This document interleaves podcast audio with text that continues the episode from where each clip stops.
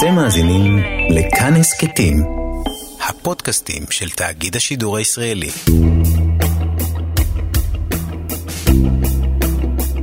בחודש מאי של 1975 נכנסה הספינה מונסטרלנד אל נמל המבורג. בדרך לשם, כשעברה בנהר האלבה, עשרות דוברות, אוניות, סירות וכלי שיט של שירותי ההצלה של המבורג הקיפו אותה והתיזו סילוני מים בהפגנת שמחה אדירה.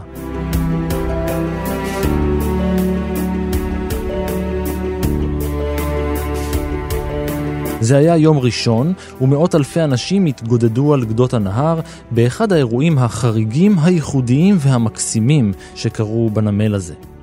כשיצא מאוסטרליה לכיוון גרמניה, הוטענו על סיפונה כמעט עשרת אלפים טונות של פירות ומזון, והמסע לא היה אמור להיות ארוך, חודשים בודדים. רק שמסעה של המונסטרלנד ארך שמונה שנים, שלושה חודשים וחמישה ימים. היא יצאה לדרכה בשנת 1967.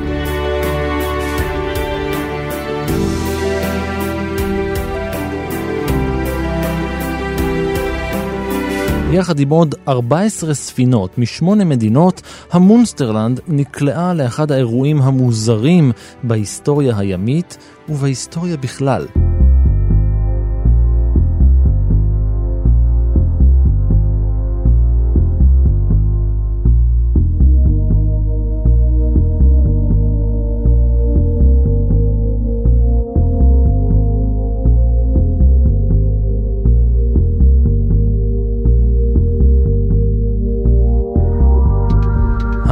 אני רן מנהר ואתם על מנהר הזמן. מדי פרק אנחנו מספרים לכם על מקרה שקרה בעבר מזווית שכנראה עוד לא הכרתם. הפעם אנחנו יורדים לסיני, אל התעלה המחברת בין ים סוף והים התיכון ובין שני חלקי העולם, כדי להיזכר בצי האוניות הצהוב, שפתח לעצמו שירותי דואר ואפילו הקים אולימפיאדה.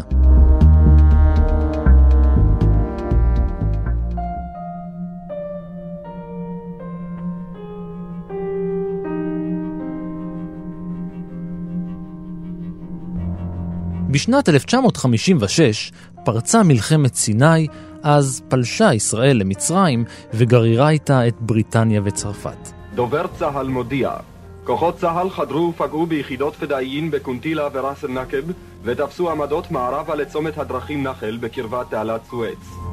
פעולה זו באה בעקבות הפגיעות הצבאיות המצריות בתחבורה הישראלית, ביבשה ובים, ואשר מגמתם גרימת הרס ושלילת חיי השלום מאזרחי ישראל. המטרה? שליטה בתעלת סואץ והפלת הנשיא גמל עבד אל נאצר, שתפס בכוח את התעלה שהייתה שייכת לבריטניה ולצרפת.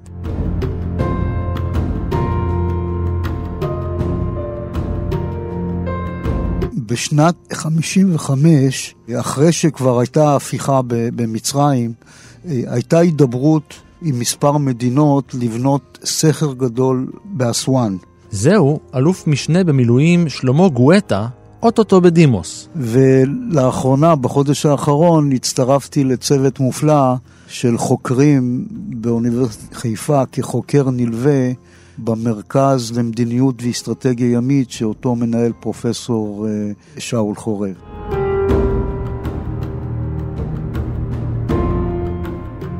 מדינות מערביות לא הסכימו להקים את הסכר הזה, ואז נאצר הגיע להבנה עם ברית המועצות שהיא תבנה עבורו את הסכר הזה, אבל היה צריך גם לממן, כלומר, היה צריך גם מימון עצמי של המצרים, ומאחר וההכנסות של מצרים מהתעלה לא היו גבוהות באותה תקופה, אני רוצה להזכיר שרוב המניות היו בידי צרפת ואנגליה, ונאצר החליט שהוא אה, מלאים את התעלה, והוא עשה את זה ביוני 56, למיטב זיכרוני.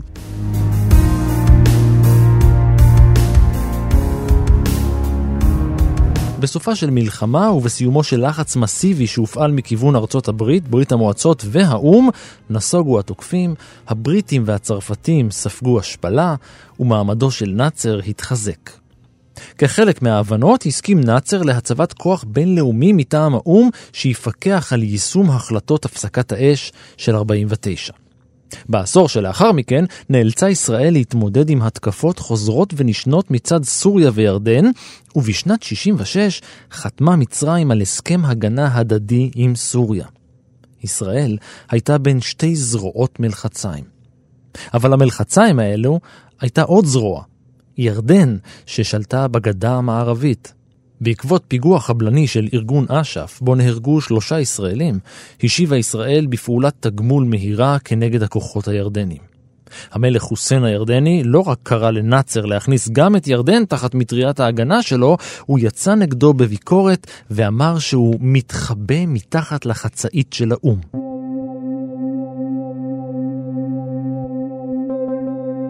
אבל בתחילת מאי של שנת 67 הודיעו הסובייטים לנאצר שישראל מעבה כוחות ליד הגבול הסורי, ידיעה שלא הייתה ולא נבראה.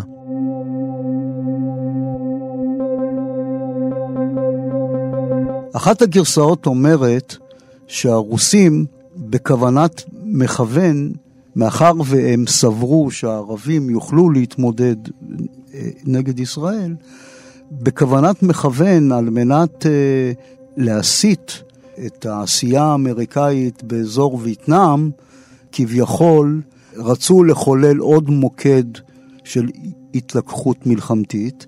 אני אישית לא קונה את ההסבר הזה, משום שיש מסמך שמטעמו של ברז'נייב שנחשף אחרי מותו, שמלמד שהם לא התכוונו באמת ובתמים ליצור אסקלציה בין ישראל לערבים, אבל הייתה פה דינמיקה, או סוג של כדור שלג, שאי אפשר היה לעצור אותו.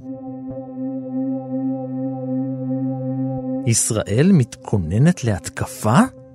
נאצר לא חיכה והורה לצבא מצרים להתכונן. הוא עיבה את כוחותיו בשני מערכי הגנה לאורך הגבול בסיני, וסילק מהשטח את משקיפי האו"ם. הפיקוח על מיצרי טיראן הופסק.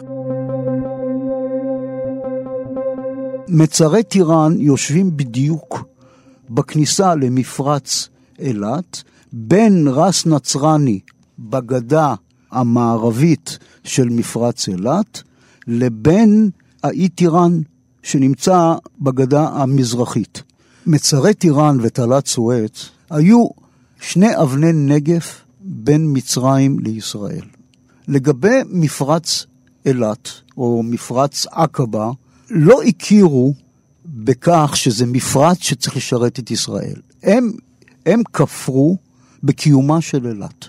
כיבוש אום רשרש נתפס על ידם כמין מחטף שישראל עשתה והם הם, הם לא הכירו בקיומה של העיר הזאת, ובטח לא בקיומו של נמל ש, שמקבל סחורות מאזור הים האדום ומהאוקיינוס ההודי וממפרץ הפרסי. ו, ולכן הם טענו שאין זכות לישראל במצרי טיראן, משום שכל מפרץ עקבה הוא מפרץ ערבי. כמו בשנות החמישים, גם הפעם הצהירה ישראל כי סגירה של מיצרי טיראן הייתה כמו הכרזת מלחמה. ב-22 במאי 67 סגר נאצר את מיצרי טיראן. שבוע לאחר מכן חתמו גם ירדן ומצרים על הסכם הגנה הדדי. למחרת כבר נוספו לכוחות הירדנים גם יחידות חיילים מעיראק וממצרים.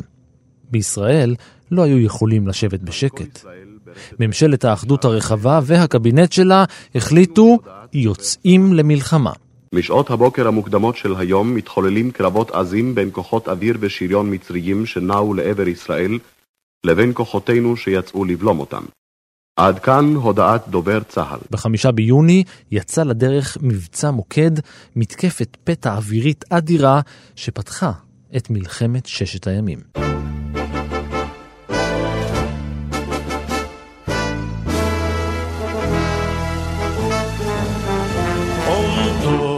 רגלינו בשערייך, ירושלים.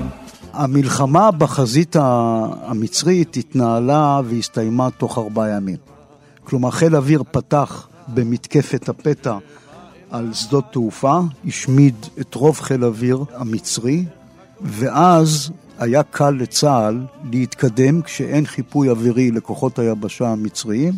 לא שלא היו קרבות עזים, היו, והיו קורבנות בצד הישראלי, אבל תוך ארבעה ימים הסיפור נגמר, כוחותינו חנו על גדת התעלה, במקביל לחזית המצרית התנהלה חזית מזרחית מול הירדנים, שבמהלכה נכבשה כל הגדה המערבית ושוחררה ירושלים ומקומות נוספים שהיו קדוש, שהם קדושים ליהדות.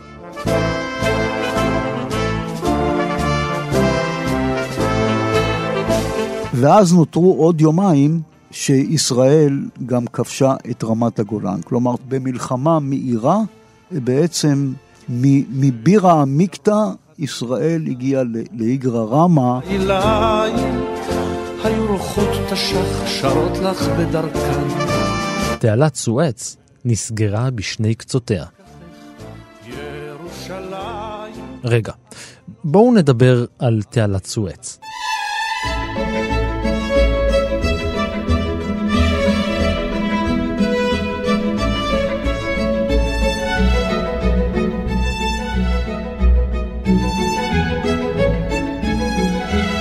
הפסל הצרפתי פרדריק אוגוסט ברטולדי ביקר במצרים אצל חבר שלו המהנדס שעבד על בניית תעלת סואץ. ברטולדי כל כך התרשם ממה שראה, שהחליט שאת הכניסה לתעלה צריך לאתר בלפיד גדול, משואה. הוא הגיש שרטוטים ותוכניות לפסל של דמות הנושאת לפיד בדמותה של האלה הרומית ליברטס.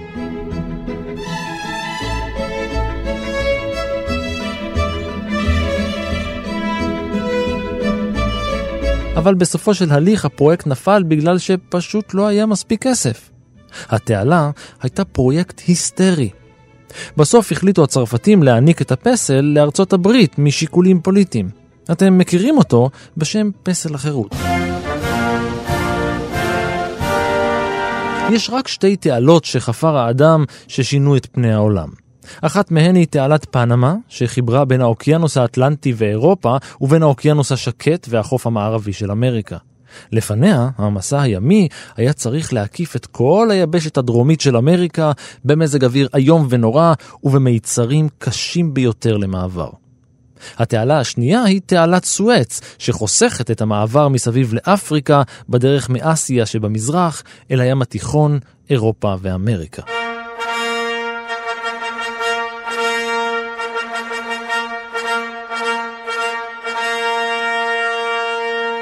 במשך עשר שנים נחפרה התעלה לאורך 162 קילומטרים וחצי, ונחנכה ברוב פאר ב-17 בנובמבר 1869, בדיוק לפני 150 שנה.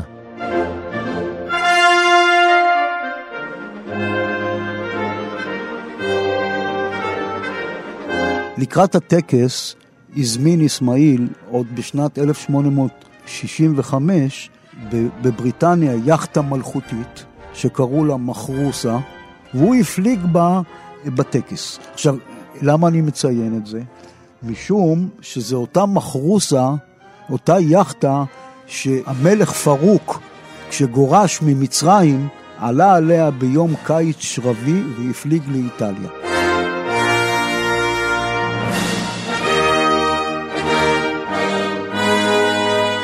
משום מה מושרש שפנו לוורדי לחבר את היצירה האידה לכבוד טקס החנוכה של תעלת סואץ. האמת שוורדי לא הסכים לחבר יצירה ספציפית לאירוע מסוים. הוא אמר, בסדר, אני אחבר יצירה.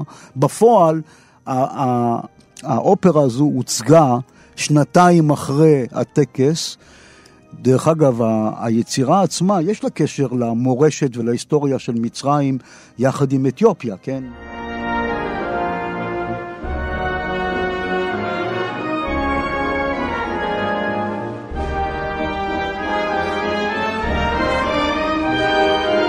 היא מתחילה בדרום, בפורט אברהים ובנמל סואץ, מסתיימת בנמל פורט סעיד ולידו נמל פורט פואד בצפון. באמצע יש שני אגמים מרים, אחד קטן ואחד גדול יותר. לאחר מלחמת ששת הימים סימלה התעלה את הגבול בין ישראל ומצרים. אבל בזמן המלחמה התעלה נסגרה לתנועת אוניות גם בדרום וגם בצפון. אין יוצא ואין בא.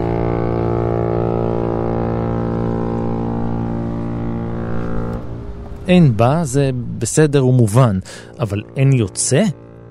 15 ספינות כבר היו בעיצומה של צליחת התעלה, ואנשי הצוות שלהן מצאו את עצמם בדיוק באמצע, בתוך המלחמה, בין ישראל ומצרים, שאולי הייתה מלחמה אדירה במזרח התיכון, אבל כפי שהזכרנו, היא בעצם הייתה מלחמונת במאבק האיתנים בין ארצות הברית וברית המועצות, המלחמה הקרה.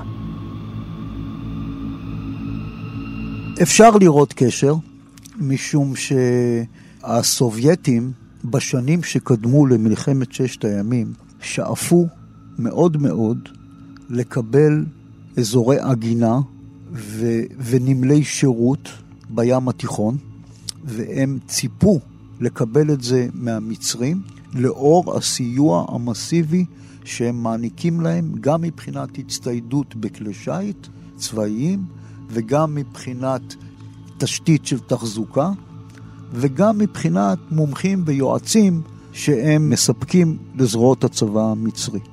נאצר, לכל אורך השנים האלה של עד מלחמת ששת הימים, התחמק, הייתי אומר, ב- באלגנטיות. הוא, הוא, הוא, הוא לא רצה לגמרי לשרוף את הקשרים עם המערב, בכל זאת הוא, הוא אולי זכר לממשל האמריקאי את הלחץ שהם לחצו על ישראל ועל על בריטניה וצרפת, והוא הבין שלא כדאי לשרוף את הקשרים.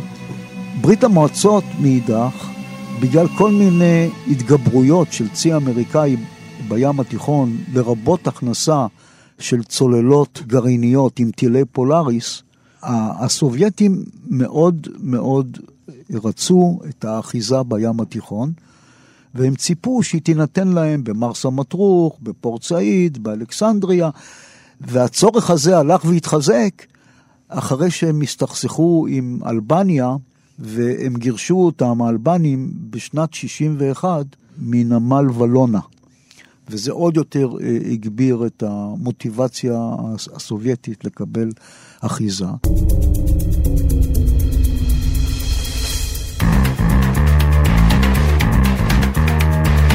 האוניות של גרמניה המערבית, שוודיה, צרפת, בריטניה, ארצות הברית, פולין, בולגריה וצ'כוסלובקיה נתקעו באמצע.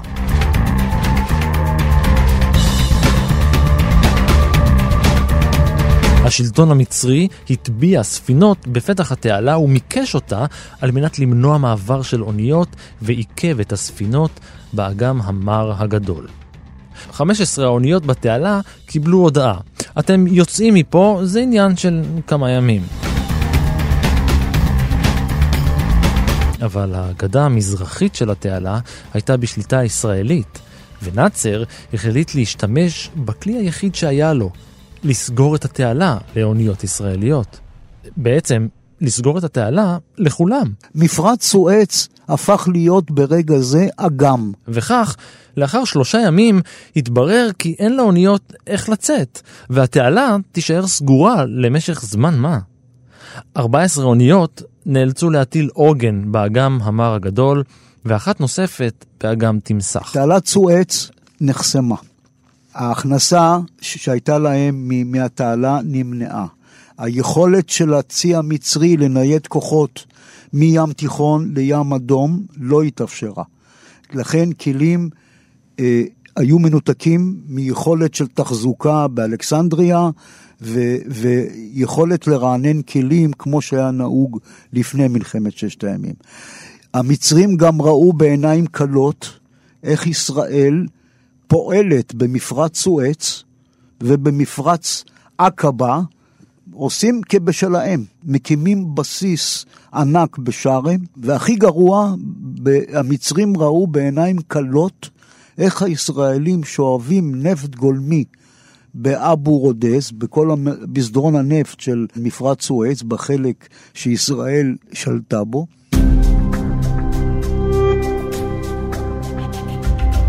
אוניות מסע נאלצו לשוב ולהקיף את יבשת אפריקה במסעותיהם מהמזרח אל אירופה, יותר מפי שניים המרחק דרך תעלת סואץ.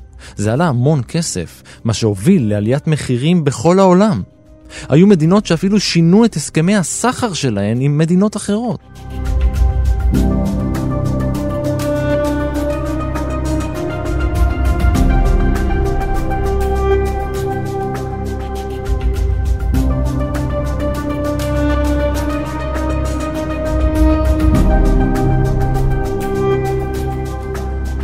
חודשים חלפו.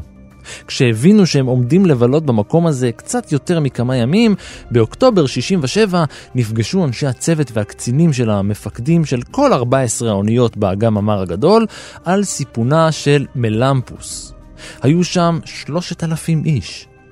הם הקימו את איגוד האגם המר הגדול, שדאג לכל ענייני האוניות ואנשי הצוות שלהם. למשל, בזמן שחיכו לאספקת מזון שתגיע מעבר לקווי האויב, איזה אויב שזה לא יהיה, חלקו כל אנשי הצוות של כל האוניות את המזון שהיה להם.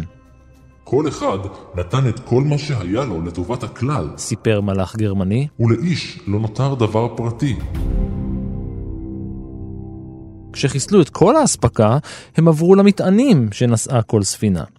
המונסטרלנד סיפקה בשר, ביצים ופירות מאוסטרליה, ועל הקילרה היו חזירים מאותה היבשת. הארוחות היו משותפות והוכנו לכולם.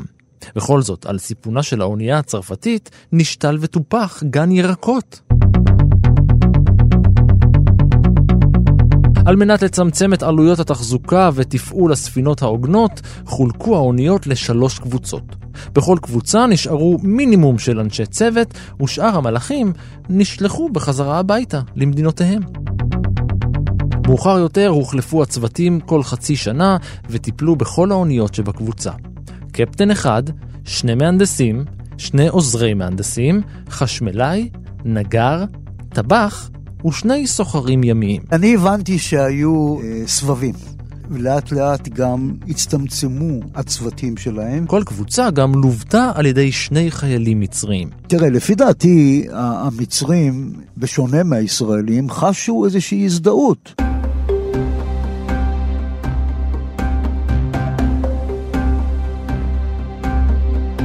שנים חלפו. אוניות הצי הסוחר התכסו בחולות המדבר וקיבלו מעטה צהבהב עדין. הן זכו לכינוי הצי הצהוב.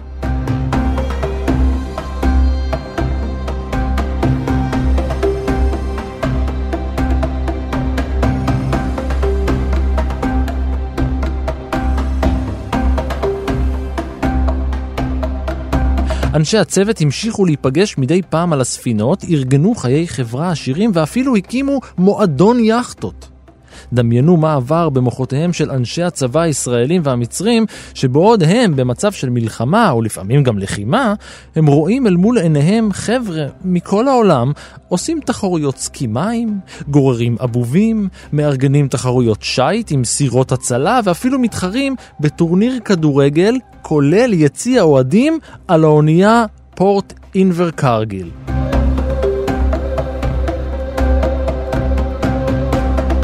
על האונייה נורדווינד הגרמנית נערכו מיסות, בקילרה השוודית השתכשכו בבריכה, ועל הספינה הבולגרית וסיל לבסקי הוקרנו סרטים. לאחר משא ומתן ארוך עם השלטונות המצריים, 12 מלאכים גרמניים הורשו לבקר בקהיר ובאתר הפירמידות.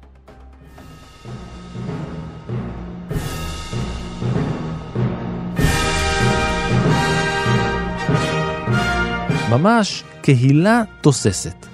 כל כך תוססת, שבשנת 68, בעוד שהעולם התכנס במקסיקו סיטי למשחקים האולימפיים, בתעלת סואץ נפתחו רשמית המשחקים האולימפיים של האגם המר.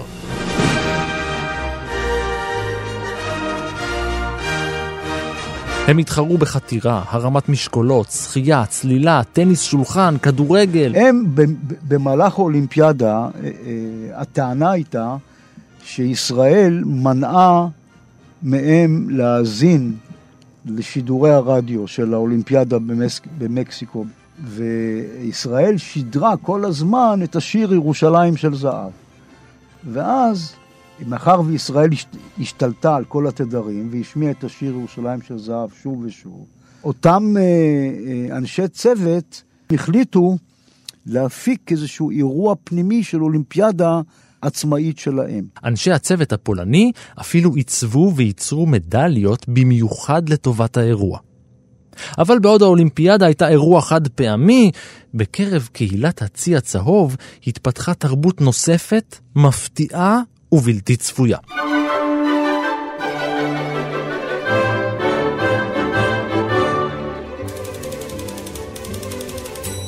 כיוון שהיו במים שאינם שייכים לאיש, לכאורה, הם היו חייבים לתקשר עם העולם איכשהו. הדרך היעילה ביותר הייתה באמצעות מכתבים.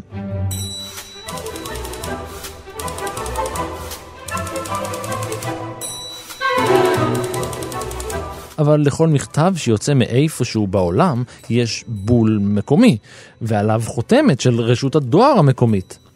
באגם המר הגדול לא היה סניף דואר, ולכן הפתרון ההגיוני היה להקים מערכת דואר עצמאית של איגוד הספינות של האגם המר.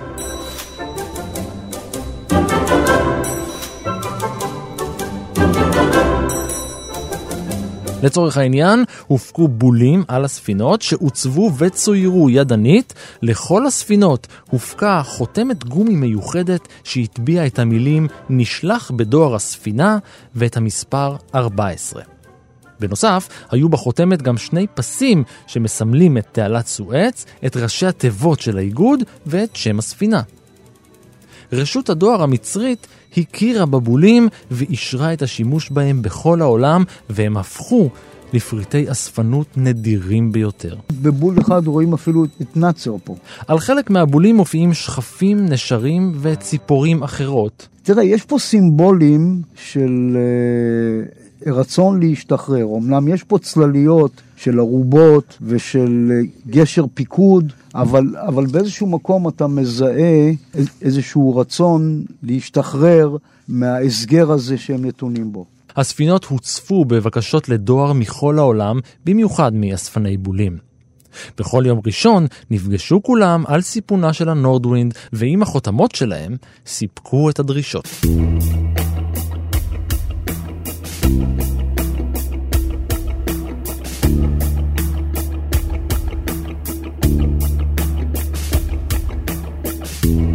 בשנת 1972 נשלחו הביתה אחרוני אנשי הצוות הגרמני. תחזוקת הספינות הגרמניות עברה לידיים נורווגיות.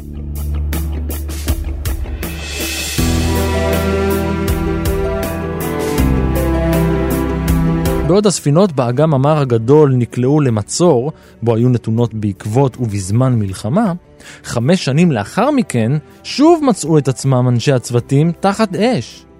בשישה באוקטובר פרצה מלחמת יום כיפור, והצי הצהוב סבל מהתקפות משני צידי התעלה. כאן שידורי ישראל מירושלים, ברשת א' וב', שלום רב וגמר חתימה טובה. השעה שלוש. דובר צה"ל מוסר כי סמוך לשעה שתיים פתחו הכוחות המצריים והסוריים בהתקפה בסיני וברמת הגולן. כוחותינו פועלים נגד התוקפים. בשל פעולות מטוסים סוריים בגזרת רמת הגולן נשמעות צפירות בכל רחבי הארץ, שהן עולות ויורדות. אלה הן צפירות אמת.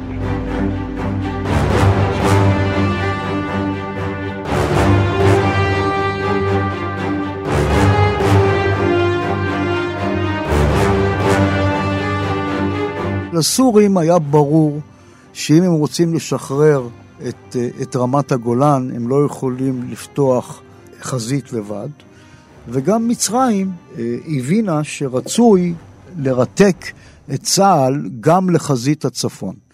אבל היום, בעיקר אחרי שהתפרסמו זיכרונות של כמה אה, בכירים מצריים וגם של בכירים סוריים, מסתבר שהתיאום הצבאי בין מצרים לסוריה לא התנהל בשקיפות מלאה. הסורים במסגרת התיאומים שהיו במהלך 73, ובמיוחד באוגוסט 73, אה, הייתה להם הבנה ברורה, וככה המצרים הציגו להם, שהמטרות המלחמה המצריות הן לחצות את התעלה, ומיד אחרי זה להמשיך לעבר המעברים. משהו כמו 40-60 קילומטר מתעלת סואץ, באופן שצה"ל יבין שהוא, שזו חזית מאיימת, ואל לא לשלוח כוחות לתגבר את רמת הגולן. בפועל, המצרים תכננו, תוך מידור אדיר, גם של קצונה בכירה מצרית, וגם של הסובייטים, וכמובן גם של הסורים, הם תכננו תוכנית מצומצמת יותר, שקראו לה הצריכים הגבוהים. מטרתה הייתה לתקוע יתד, לחצות את התעלה, לכבוש את קו בר לב, ולהישאר בטווח של עשרה עד 12 קילומטר מהתעלה, ולא להמשיך הלאה. וזה התברר לסורים כעבור אה, אה, משהו כמו התשיעי, העשירי לחודש, כשבטח היה להם, היו להם נציגים במטכ"ל המצרי, והם ראו שהם לא ממשיכים, ואז התחילה מערכת לחצים חזקה אה, מצד אסד ומפקדי הצבא הסורי להתקדם על מנת ש, שצה"ל לא יעביר כוחות מחזית הדרום לחזית הצפון. בתקופה, בימים האלה, הצבא הסורי התחיל, מה שנקרא, להתקפל מההישגים שהוא השיג ברמת הגולן, ואז סאדאת, בניגוד לדעתו של הרמטכ"ל, שזלי, קיבל את אותה החלטה שבעקבותיה דיוויזיה מצרית פרצה ב-14 לאוקטובר אה, מזרחה, ואז, מאחר והיא יצאה מתחום הגנת הטילים, היה שם כתישה גם של השריון שלנו, שהוא קטש אותם, וגם כמובן חיל אוויר שלנו, וזה, למזלו של צה"ל, הביא את המפנה במלחמה ואפשר את המימוש של הפריצה לגדה המערבית של התעלה בתפר שבין שתי ארמיות, בין ארמיה 2 לארמיה 3.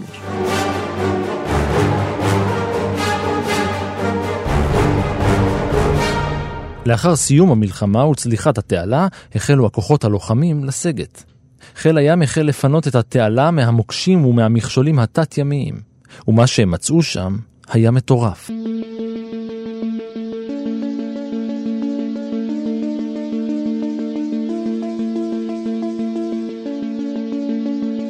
המצרים הקימו שלושה סכרים עשויים חול ושיקעו במים, תחזיקו חזק, 20 משאיות סמי-טריילר, 8 טנקים ויותר מ-100 סירות. חוץ מזה, על גדות התעלה היו 750 אלף מוקשים.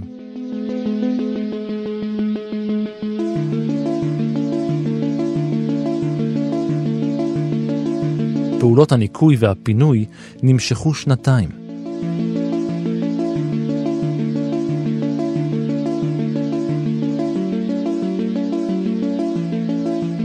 באביב 1975, שמונה שנים לאחר שהחלה מלחמת ששת הימים, נפרדו מלאכי הצי הצהוב מהאגם המר הגדול, אך לא זה מזה.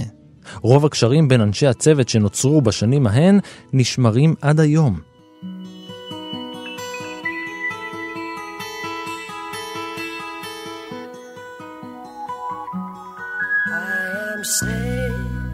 כל ספינות הצי הצהוב נגררו אל נמלי היעד שלהן, כולן, חוץ משתי האוניות הגרמניות, שהשלימו את המסע בכוחות עצמן ב-24 במאי. זה היה המסע הימי הארוך ביותר בעולם.